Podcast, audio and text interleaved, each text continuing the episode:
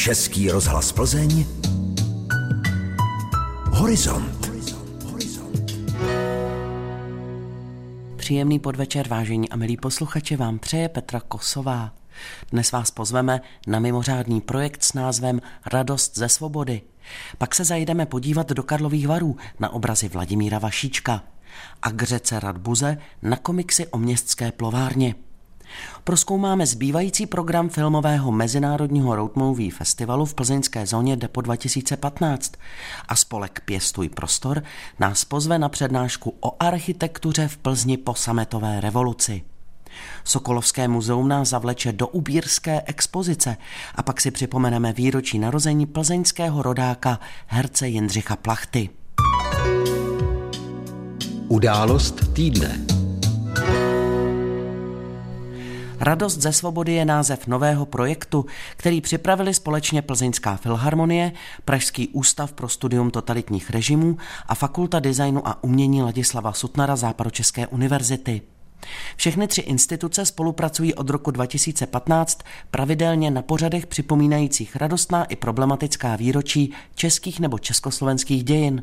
Z té výročí republiky, výročí Měchova 1938 nebo února 1948. Letošní pořad je pochopitelně věnován 30. výročí sametové revoluce a opět kombinuje hudbu, mluvené slovo a výtvarné vizualizace – to potvrdil autor libreta, historik Martin Tichý.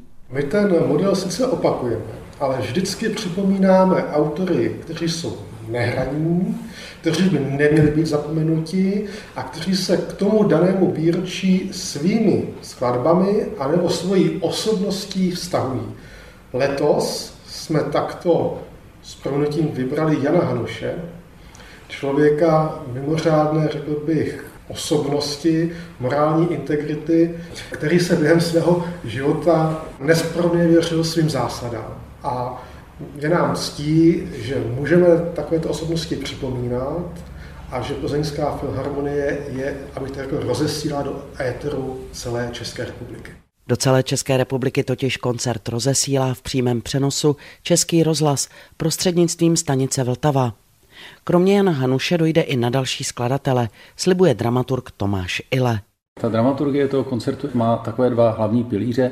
Ta první polovina stojí na klasické hudbě, tam právě uslyšíme Jana Hanuše, jeho pražská nocturna jsou takovou, řekněme, stěžejní, takovou vlajkovou lodí toho koncertu. A před Janem Hanušem zazní předehra Egmont Ludvíka van Beethovena. Druhá polovina koncertu je pojata spíše populárně. Zazní písně, které byly pro tehdejší dobu, pro dobu sametové revoluce signifikantní, jako například písně Jednou budem dál, Nebude chybět modlitba pro Martu, píseň Jaroslava Hudky, Havlíčku Havle třeba, a nebo i méně známé kapely Kuličky, píseň Mravenci, na tu se obzvláště těším ale ten charakter té hudby pořád bude postaven na klasickém symfonickém tělese, čili ta hudba bude aranžována pro symfonický orchestr a pochopitelně zpěváka. No, kuličky tehdy vystupovali, pokud si dobře vzpomínám, s Teplickou filharmonií a hlavně potřebují sbor, který by zpíval, to znamená, že ještě bude další spolupracovník. K tématu kuličky se mnohem fundovaněji vyjádří Martin Tichý, který má přímo vazby na tohle uskupení, ale pokud jde o ten sbor, role toho sboru a hlavně ta hudba je, řekněme, protknutá spoustou mimo hudebních prvků, tak toho se ujme přímo sám orchestr, takže posluchač se má opravdu skutečně na co těšit.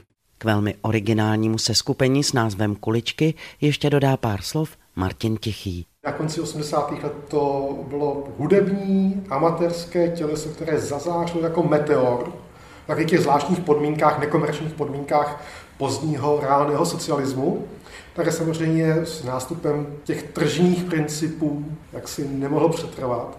Ale zároveň to bylo uskupení mužů s menšinou žen, kteří a které podepsali několik vět a tím právě připomínáme i jednak několik věd, vůbec takovou tu dobu pozdního socialismu, takovou tu hravost té doby, která vlastně na jedné straně byla velmi šedivá, ale díky těmto uskupením už začínala se projasňovat a bylo tam vidět to nadšení. A to všechno ty kuličky budou demonstrovat prostě kuličky v tomto koncertu povstalé v Plzeňské filharmonii. A já se teda těším na hráče Plzeňské filharmonie a jsme dneska měli s Plzeňáky jaksi setkání a zdá se, že je toto angažmá zaujalo a myslím si, že udělají všechno pro to, aby se alespoň částečně k těm původním kuličkám vyrovnal. Komponovan pořad ke 30. výročí sametové revoluce, nazvan Radost ze svobody, můžete navštívit příští týden ve čtvrtek 17. října v prostorách Sutnarky, neboli Fakulty designu a umění Ladislava Sutnara Západočeské univerzity v Plzni. Výstava osobité krajiny, figurální kompozice i abstraktní obrazy na obrazech Vladimíra Vašíčka mohou vidět návštěvníci Karlovarské galerie umění. Autor z jihočeských svatobořic Mistřína by se v těchto dnech dožil 100 let. Docent Josef Maliva jeho práci nazval Ódou na radost. Jak vidí obrazy a tvorbu výrazné tvůrčí osobnosti ředitel Karlovarské galerie umění Jan Samec? Na to se byl zeptat kolega Josef Šorfa. My se teď v rámci retrospektivy Vladimíra Vašíčka můžeme vydat na pomyslnou cestu časem od 50. let až na konec minulého století. My stojíme zrovna před jeho začátky, před 50. lety. Tato doba nebyla zrovna příznivá žádné uvolněné malbě, naopak se propagoval velmi tvrdě ideologicky správný socialistický realismus a Vladimír Vašíček nás okouzluje tím, že tomuto nátlaku nepodlehl. Krajinu, kterou postihoval, taky interpretoval opravdu veselými, šťastnými, radostnými barvami. Ta jeho paleta chází spíš z koloristických tradic a není tam znát, jako že by jakkoliv podlehl nátlaku té doby. Jsou tu pestrobarevné lány, a není na nich jenom třeba žlutá, jak by člověk předpokládal, ale také různé odstíny modré, červená. Vladimír Važíšek transponoval tu svoji krajinu do takových svých balíčských, básnivých vizí, inklinoval k takovému kubistickému tvarosloví. Pokročíme k dalším obdobím. Je tady jestkyně na kole. Ona se skládá do pestrobarevné mozaiky a skutečně to působí tak, jako by dívka právě šlápla do pedálů rozložením toho motivu té jedoucí dívky prostřednictvím kubistických fazet evokuje opravdu jízdu na tom kole, přičemž zůstává tam ještě docela jasná barevnost a pak v těch dalších věcech se vlastně ten kubismus čím dál víc vzdaluje od té reality. My jsme se teď s ředitelem Galerie umění Janem Samcem přesunuli do jejího pravého křídla a tím i pomyslně do 70., 80. a pozdějších let.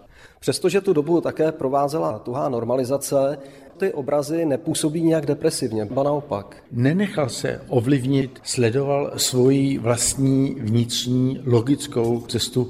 Jednou z prací, které uvidí návštěvníci mezi posledními, je podobenství. Obraz podobenství, který je olejem na plátně z roku 1995, se opravdu těžko popisuje, má svůj střed, ze kterého jdou směrem do stran různé barevné pruhy, většinou bílé, bělošedé, místy zelené a v tom středu, který nás tak trochu vtahuje, jsou i stopy černé. Je to opravdu podobenství i ve smyslu logického závěru Vašíčkovy umělecké cesty. Jeho tvorba víc zvnitřněla, barvy už nebyly tak výrazné a jakoby to směřovalo větší spiritualitě, takovému tajemství. Ten obraz je velmi příznačný pro závěrečnou etapu Malízovy tvorby, která bohužel skončila v roce 2003. Výstavu obrazů Vladimíra Vašíčka nazvanou Barevné partitury můžete v Karlovarské galerii umění vidět do 3. listopadu. Někdejší městskou plovárnu na řece Radbuze v Plzni opouští po letech jejího kříšení spolek Pěstuj prostor a svoje dosavadní snažení představí na výstavě, která začala tento týden v prostoru této plovárny. Řekla mi to členka spolku Silvie Hašlová. Je to taková komiksová výstava, kterou jsme nazvali Tři životy plovárny a jak už název napovídá, tak přibližuje její minulost, současnost i možnou budoucnost, pokud se bude vše dobře vyvíjet. Protože to bude formou komiksu, to znamená, že na to museli spolupracovat výtvarníci. Ano. Spolupracovali jsme s absolventy Fakulty designu a umění Ladislava Supnara Západočeské univerzity, konkrétně s Marí Kohoutovou, Pavlínou Veselou, Vítem Kovářem a Kamilou Pokornou. A oni byli i dlouhodobě nějak spojeni s plovárnou, proto jste je oslovili, protože věděli třeba, jak to tam vypadalo, když jste začali ten prostor kultivovat společně s dobrovolníky, anebo jak to bylo? Někteří plovárnu navštěvovali už od začátku našeho působení tam, některým jsme plovárnu přibližovali až teď zpětně pomocí fotografií a vyprávění. S některými z nich se známe už dlouhodobě a tu formu komiksu jsme zvolili hlavně proto, aby ta výstava byla taková stručná a poutavá. Nebyl to jenom dlouhý text, případně pouze obrázky, ale takové propojení. Ten komiks je navíc ještě i atraktivní pro i různé věkové skupiny, zvláště třeba i pro tu mladší. Přesně tak, vlastně od začátku plovárna, ty akce na plovárně cílí na všechny generace, takže i tou výstavou jsme chtěli zaujmout všechny kolem jdoucí. No a teď to počasí už není až takové růžové, takže asi máte to i tam zabezpečené, že tam ty panely mohou být třeba i nějakou dobu? Ano, panely jsou vyrobené z baneroviny, která je počasí odolná. Předchozí výstava, na kterou tato volně navazuje, tak tam byla umístěná dva roky. Počasí odolala, neodolala až vandalům teď před pár dny. A tato výstava bude ke zhlednutí minimálně do konce roku, možná i déle. Protože jsme říkali, že to dokumentuje tu minulost, kdy teda ta plovárna postupně se díky dobrovolníkům stojí doslova vykopali ze země tu původní městskou plovárnu u řeky Radbuzy. Teď v přítomnosti spolek Pěstuj prostor, ale už ji opouští a tam jsou různé asi varianty její budoucnosti. My jsme o plovárnu pečovali a oživovali posledních šest let a teď pomyslně předáváme žezlo městu Plzni jejímu majiteli, které vidíme, že má o rekonstrukci plovárny zájem. My jsme pro ní připravili ve spolupráci s veřejností podklady, které jsme městu předali a věříme, že město v tom procesu potřebném pro přípravu rekonstrukce bude pokračovat co nejdříve a všechno zdárně dopadne. Film Šest stovek dokumentů, celovečerních a krátkých filmů z celého světa se přihlásilo do druhého ročníku plzeňského Mezinárodního Road Movie Festivalu. To je o 200 víc než v loni. Sami organizátoři jsou překvapeni prudkým růstem zájmu. Festival začal tento týden ve čtvrtek a zítra skončí a je jasné, že ty nejlákavější snímky na téma cestování vybrali organizátoři na zahájení a zakončení festivalu. Jakým filmem tedy zítra večer festival skončí v klempírně kreativní zóny Depo 2015 v Plzni? Na to mi odpověděl výkon ředitel festivalu Václav Martinovský. Na zakončení bude mít taky jednu specialitku. Bude to retrospektivní projekce filmu Pusinky od Karin Babinské.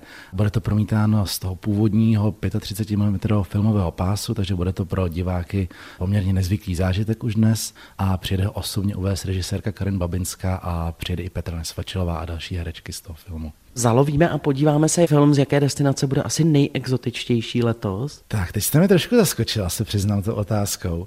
Každopádně my jsme se snažili tak, aby v tom programu byly zastoupeny filmy z úplně všech kontinentů. Takže myslím, že poměrně zajímavou věcí, která je zároveň takový trošku uměleštější kus z toho programu, je čínský film Zámotek. Je to krásný černobílý film, který je natolik odlišný od toho zbytku programu, který si myslím stojí za to vidět. To je jeden zajímavý blok. A další jsou road movie z celého světa. Přesně tak. Tady je zrovna ten snímek z Číny, který jsem zmiňoval a který si myslím, že je velmi zajímavý a v tom jsou zařazeny i další filmy. Jeden z nich je třeba Markéta na poušti, což je opět taky trošku takový ten retro návrat do Ameriky a máme tam další krásné filmy, takže určitě doporučuji. Zrovna ty bloky krátkých filmů jsou pro mě zajímavé v tom, že během krátké doby diváků vidí skutečně několik filmů a může si udělat obrázek a obohatí se tím mnohem víc než třeba u jednoho dvouhodinového. Dnešní festivalový program má ještě tři položky. Snímky Všechno bude a les a koncert Jima Crofta. První projekce začíná v 19.30. Zítřejší program posledního dne Mezinárodního Road Movie Festivalu otevře blok krátkých snímků, který začíná v půl jedenácté dopoledne v klempírně kreativní zóny Depo 2015 v Plzni. Architektura.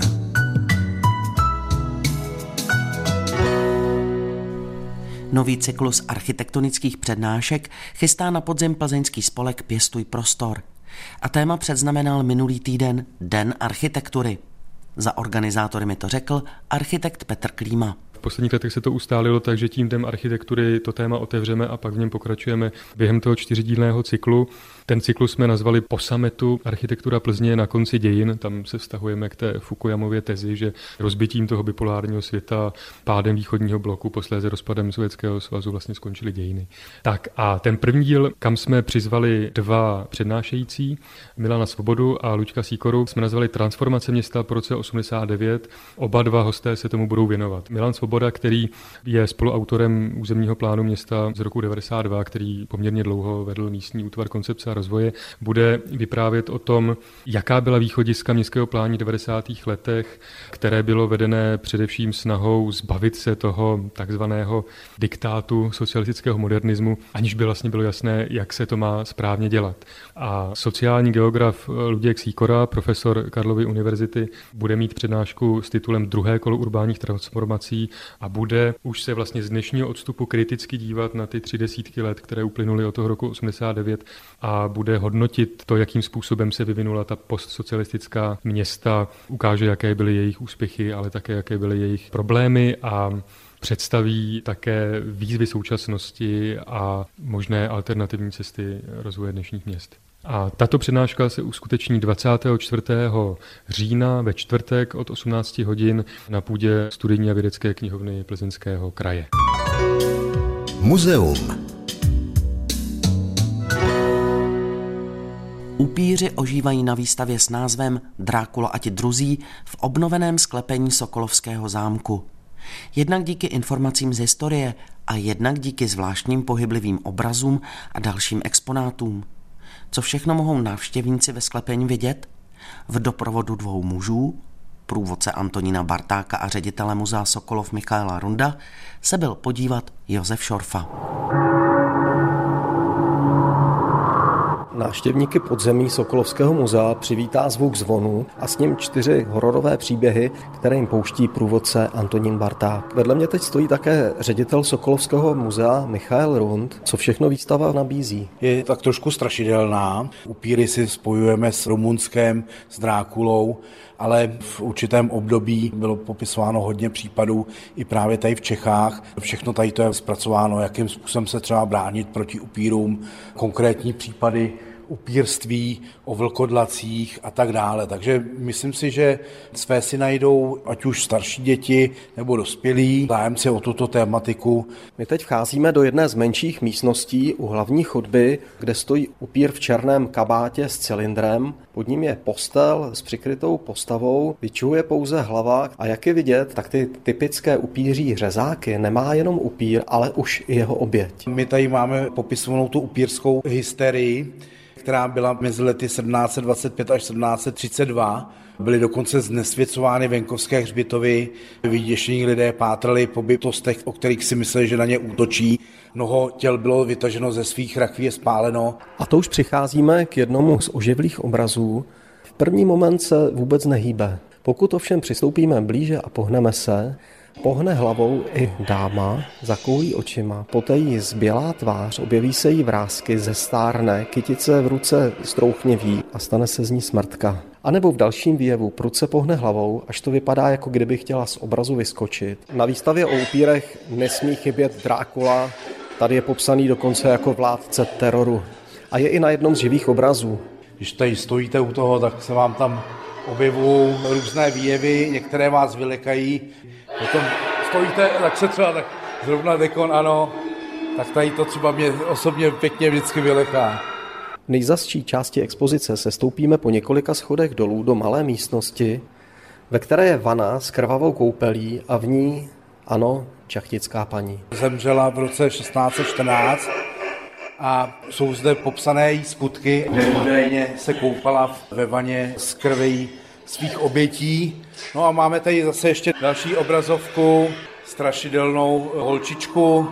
Pokud bude někdo odcházet s pocitem strachu, že ho může upír překvapit někde jinde než tady v muzeu, může se uklidnit díky několika radám na obranu proti upírům, které tady mají. Pomoci by mohlo i jedno netradiční řešení, které nám představí průvodce Antonín Barták. Když půjdete od nás ze zámku, můžete v místním obchodě nakoupit levná krabicová vína, aby se vám zkazila krev a tím máte ochranu proti upírům. Výstavu s názvem Drákula a ti druzí můžete vidět v muzeu v Sokolovském zámku do 27. října. Antikvariát. K významným plzeňským rodákům patří i herec Jindřich Plachta, vlastním jménem Jindřich Šole. V červenci uplynulo 120 let od jeho narození. Plachta nebyl jen hercem, byl také spisovatelem. Kromě známé Pučálkovic Aminy napsal řadu textů pro nejrůznější periodika. Do dnešního antikvariátu jsme pro vás vybrali jeho fejeton o lidech nešikovných, který vyšel 22. března roku 1933 v novinách České slovo. Čte Bronislav Kotiš.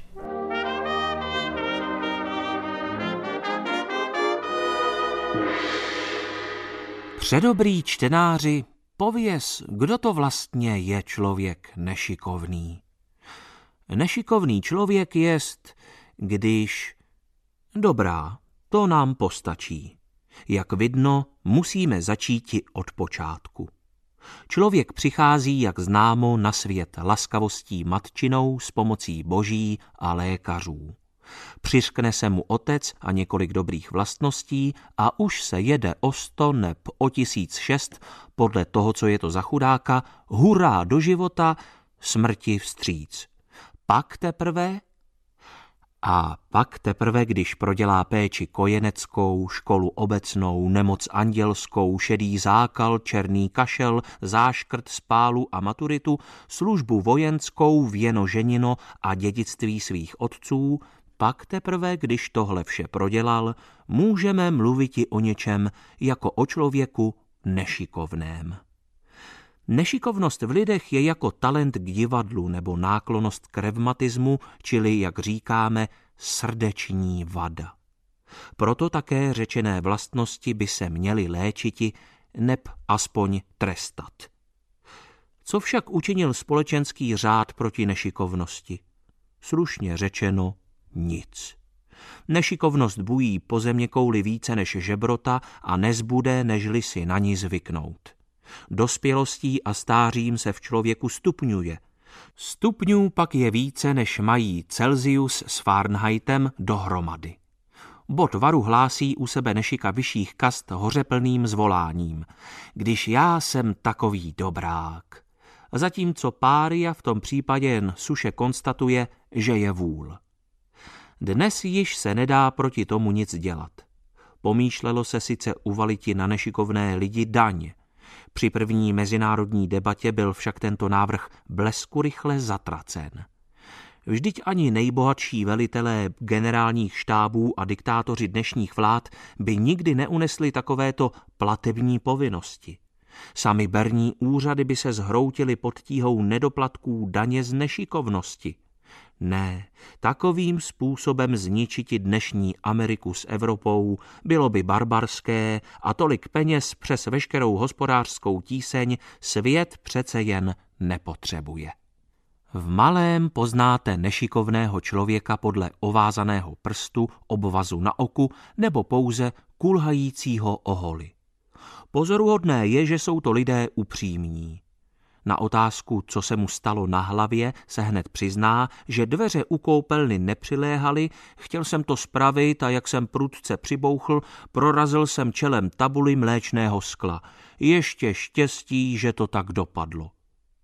Za poznamenání stojí, že Nešika je upřímně šťasten, když si rozbil hlavu až k obočí, necítí bolest, ale radost, že oko je zachráněno. O tu radost je opatrný člověk s čistým čelem vlastně ošizen. Nešikovní žijí na světě jaksi s větší chutí. Jsou čilejší, dovedou se maličkostí vzrušiti, ale chápou pomaličku. Nejhorší je střetnutí se dvou nešikovných člověků. Bývá z toho i manželství, často však se omezí zmíněné setkání jen na prudkou hádku. Nejzhoubněji působí styk nešikovných lidí na děti. Běda mlá děti, které vezme strýček, řečený nešika na procházku. Nedovolí chlapci kopnout do kaménků v cestě, stoupati do louží, dráždit psy na provázku. Za to však cpe dítěti minci do pěstičky, aby odměnilo na lavičce starce s obnaženou hlavou. Je pozdě, ten tam je sluný klid jara, když na smrt uražený pán z lavičky klne. Jestli to měla být legrace, tak zavolám strážníka. Já jsem pane rada na penzi. Ty chlapečku za to nemůžeš, já vím, to tě naved on. Máš pěkného strýčka, styďte se, to je hanba, že se tomu můžete ještě smát.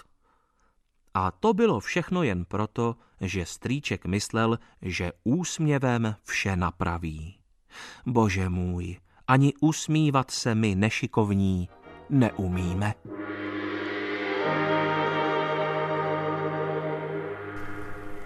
Vyslechli jste fejeton Jindřicha Plachty o lidech nešikovných. Pořad jsem připravila před deseti lety, v roce 2009. V režii Miroslava Burjánka účinkoval Bronislav Kotiš.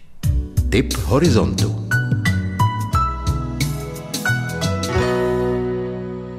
Povídkovém čtení na víkend vás v sobotu 19. října vezmeme na výlet. Spolu s mladými manželi Janou a Karlem se můžete vypravit do jedné přírodní rezervace v Německu, do míst, kde žijí i vlci. Právě cesta do neznámých končin má prověřit vztah čerstvých novomanželů. Povídku s názvem Chvála bloudění napsal spisovatel Jiří Ulrich, rodák z jeho českých Strakonic, který však už téměř 50 let žije v Plzni. Tam píše a vydává především povídky, dost často s detektivní zápletkou. Je ale autorem i několika divadelních her. Chválu bloudění si můžete naladit v sobotu 19. října po 18. hodině.